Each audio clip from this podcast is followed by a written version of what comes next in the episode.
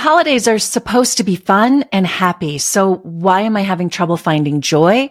The help you need and some inspiration to get you there just ahead. I'm Natalie Tysdal, a journalist who decided enough is enough. I left a career that looked glamorous to do what I was scared of doing, going out on my own. I'm a married working mom of three. On this podcast, we're going to talk about issues that really matter. Why am I not sleeping? What's up with that diet everyone's talking about? Are my kids falling behind? How do I leave that job and start over? Welcome to the Natalie Tysdal podcast. I'm so glad you're here. Hi, everyone. Welcome to the podcast today. It's Natalie and it's Christmas time. Things are busy. I get it. I'm actually feeling slightly ahead of where I usually am this time of year, but that doesn't mean that things have been easy. In fact, it has been the hardest year of my life. Our two college age daughters were home for Thanksgiving. They're going to be coming back for Christmas. I can't wait. It's been nice having the whole family back in the house. All my birdies in the nest, as I like to say. The hardship of the past year and a half for me, it's been overwhelming. And yet I know that that's part of the big picture and part of God's plan. Surprisingly, it's actually one of the most joyous Decembers I can ever remember because I'm more grateful than ever before. It's all perspective. And that's really what I want to talk about on the podcast today. Finding joy when it just doesn't even seem possible. Maybe you feel like many people that you're chasing joy. And I understand that feeling. Life can feel like a whirlwind from managing careers, taking care of families. It's easy to get caught up in the never ending to do list and then forget about the importance of joy and what joy means. But amidst the chaos, finding moments of pure happiness that can be a game changer. It's just me on the podcast today. And before I get started, I have a favor to ask. Would you subscribe to the podcast and click the show notes or go to my Instagram page? And in the bio, you'll find a link to sign up for my newsletter. I have lots of tips for managing your busy life and also some gift ideas if you're in shopping mode like most of us. So let's talk about joy now. Finding it, and creating it instead of chasing it. I think joy springs from being grateful. It comes from embracing each moment as it passes, knowing that when it's gone, it's never going to come back again. Romans 12, 12 says, rejoice in hope, be patient in tribulation, be constant in prayer. I think that we sometimes confuse joy with happiness. While happiness is often linked to external factors or immediate gratification, joy is internal. It's a deep rooted feeling that doesn't depend on circumstances. Author Leo Buscaglia once said, the person who risks nothing, does nothing, has nothing, is nothing, and becomes nothing. He may avoid suffering and sorrow, but he simply cannot learn, feel, change, grow, or love. Chained by his certitude, he's a slave. He has forfeited his freedom. Only a person who risks is free. I think this quote is really about joy. It's about taking risks. It's about embracing growth and feeling the results of actually trying. So how can you tap into this reservoir of joy? Here are some tips and some strategies that I have found, and I hope they help you. First of all, prayer. When we are focused on our relationship with God and we are in partnership daily, even hourly with Him, we're going to feel more joy. It's that simple. He wants us to be in relationship with Him, not just in church, but in our daily lives, walking with Him. That alone is going to bring you so much more joy. Next, mindfulness, being present and fully engaged in the moment can allow you to experience joy in the simplest things. Whether you're sipping your morning coffee or maybe watching your child play, mindfulness can help you find joy in the everyday moments. Next, gratitude. I talk about this a lot on the podcast, on my blog, in my social media, because I believe so much in it. Practicing gratitude can shift your focus from what's wrong to what's right in your life. When you start feeling overwhelmed or anxious, take a minute look around, list what you're grateful for. It can be as simple as the breath in your lungs, the sunshine, the friend who texted you just to say hi. Those are things you can be grateful for. And it's going to shift your mind from what's negative. So when you start feeling that way, pause and just look around. There is always something you can be grateful for. And being grateful, let me just tell you, it's a habit. It takes practice, but once you start practicing it, you're going to get better at it and you're going to start to feel more joy. Next, are you taking care of yourself physically, emotionally, and mentally?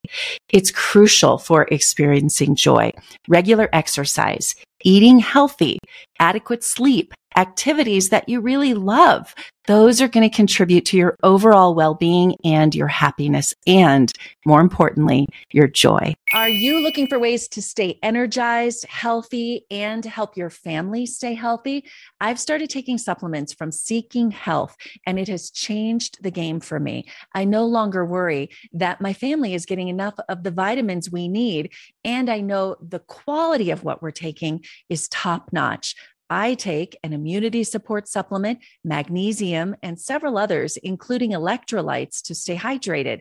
So many people ask me about these supplements that I've made it really easy for you to find right on my website, natalietysdal.com slash favorites. Also, bonus, I have a coupon code to help you save 10% on your order. You will find that coupon code on the website as well. Go to natalietysdal.com slash favorites. Click on Seeking Health. I may earn a small commission if you purchase there, but that's just to help my small business grow, the website and the podcast to keep this news and good interviews coming your way. Again, natalietysdal.com slash favorites and click on Seeking Health.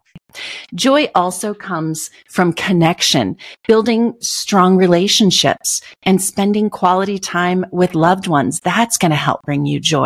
We tend to think that we can get by on our own. I am so guilty of this. I'll do it. I can do it. I can handle it. Just let me sit down and focus and I can handle it. Some of that's true, but remember, joy shared is joy doubled.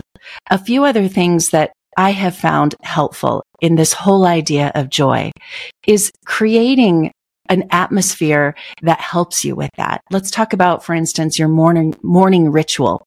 It could be anything from journaling. Maybe it's yoga. I've tried to do yoga. I'm not good at yoga. Or maybe simply enjoying your coffee in peace. Start your day on a positive note. And you're going to be surprised at the ripple effect that it has on your entire day. It might mean setting that alarm 15, 20 minutes. I try to set mine 30 minutes before I know I have to get started. And it makes such a big difference. I walk downstairs in my robe. I sit by the fire if it's a cold day.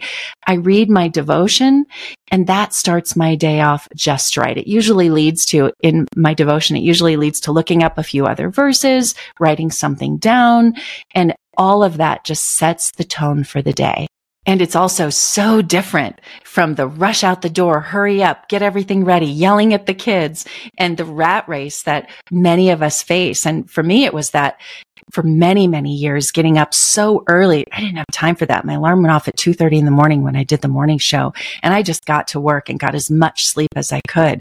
But that never started my day with joy.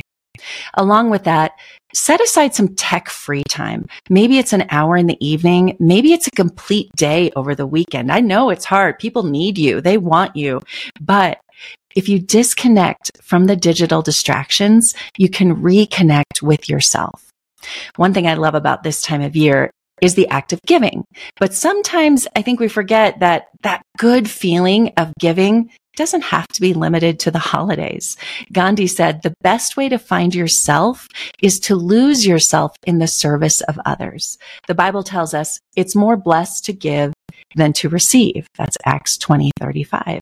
By the way, did you know Joy is mentioned in the Bible more than 200 times. Let me give you a few of those. Romans 15, 13 says, May the God of hope fill you with all joy and peace as you trust in him, so that you may overflow with hope by the power of the Holy Spirit. In all of the tips that I have given, I deeply feel that joy comes from peace and from a relationship with God. Other Bible verses about joy include rejoice in hope, be patient in tribulation, thus the hard times, be constant in prayer. Let me say that again because I inserted. rejoice in hope, be patient in tribulation, be constant in prayer. Romans 12, 12. And how about this one? These things I have spoken to you that my joy may be in you and that your joy may be full. John 15, 11. Ultimately, joy comes from connecting our hearts and our minds to God. As we get closer to understanding his will for us, that's when our joy deepens. We can find joy even in the darkest moments and in the chaos of the holidays and of life. I had a pastor at the school where I teach tell me that in the fire, you will see God. And that is when you're going to feel more joy. I hope this week's podcast has given you hope. I hope it has blessed you. And I pray it is a joyful season year round. Of course, not just during the holidays, but all of the time. Let me know what's going on in your life. You can leave me a voice message. You can send me an email. You'll find those links in the show notes and on my social media. I am so happy to connect with you. Talk to you next week. Thank you for joining the Natalie Tysdal podcast. You can follow along on Instagram and at natalietysdal.com. Subscribe to the show to catch every new episode and leave a review so I can continue to bring you fresh content. See you next week.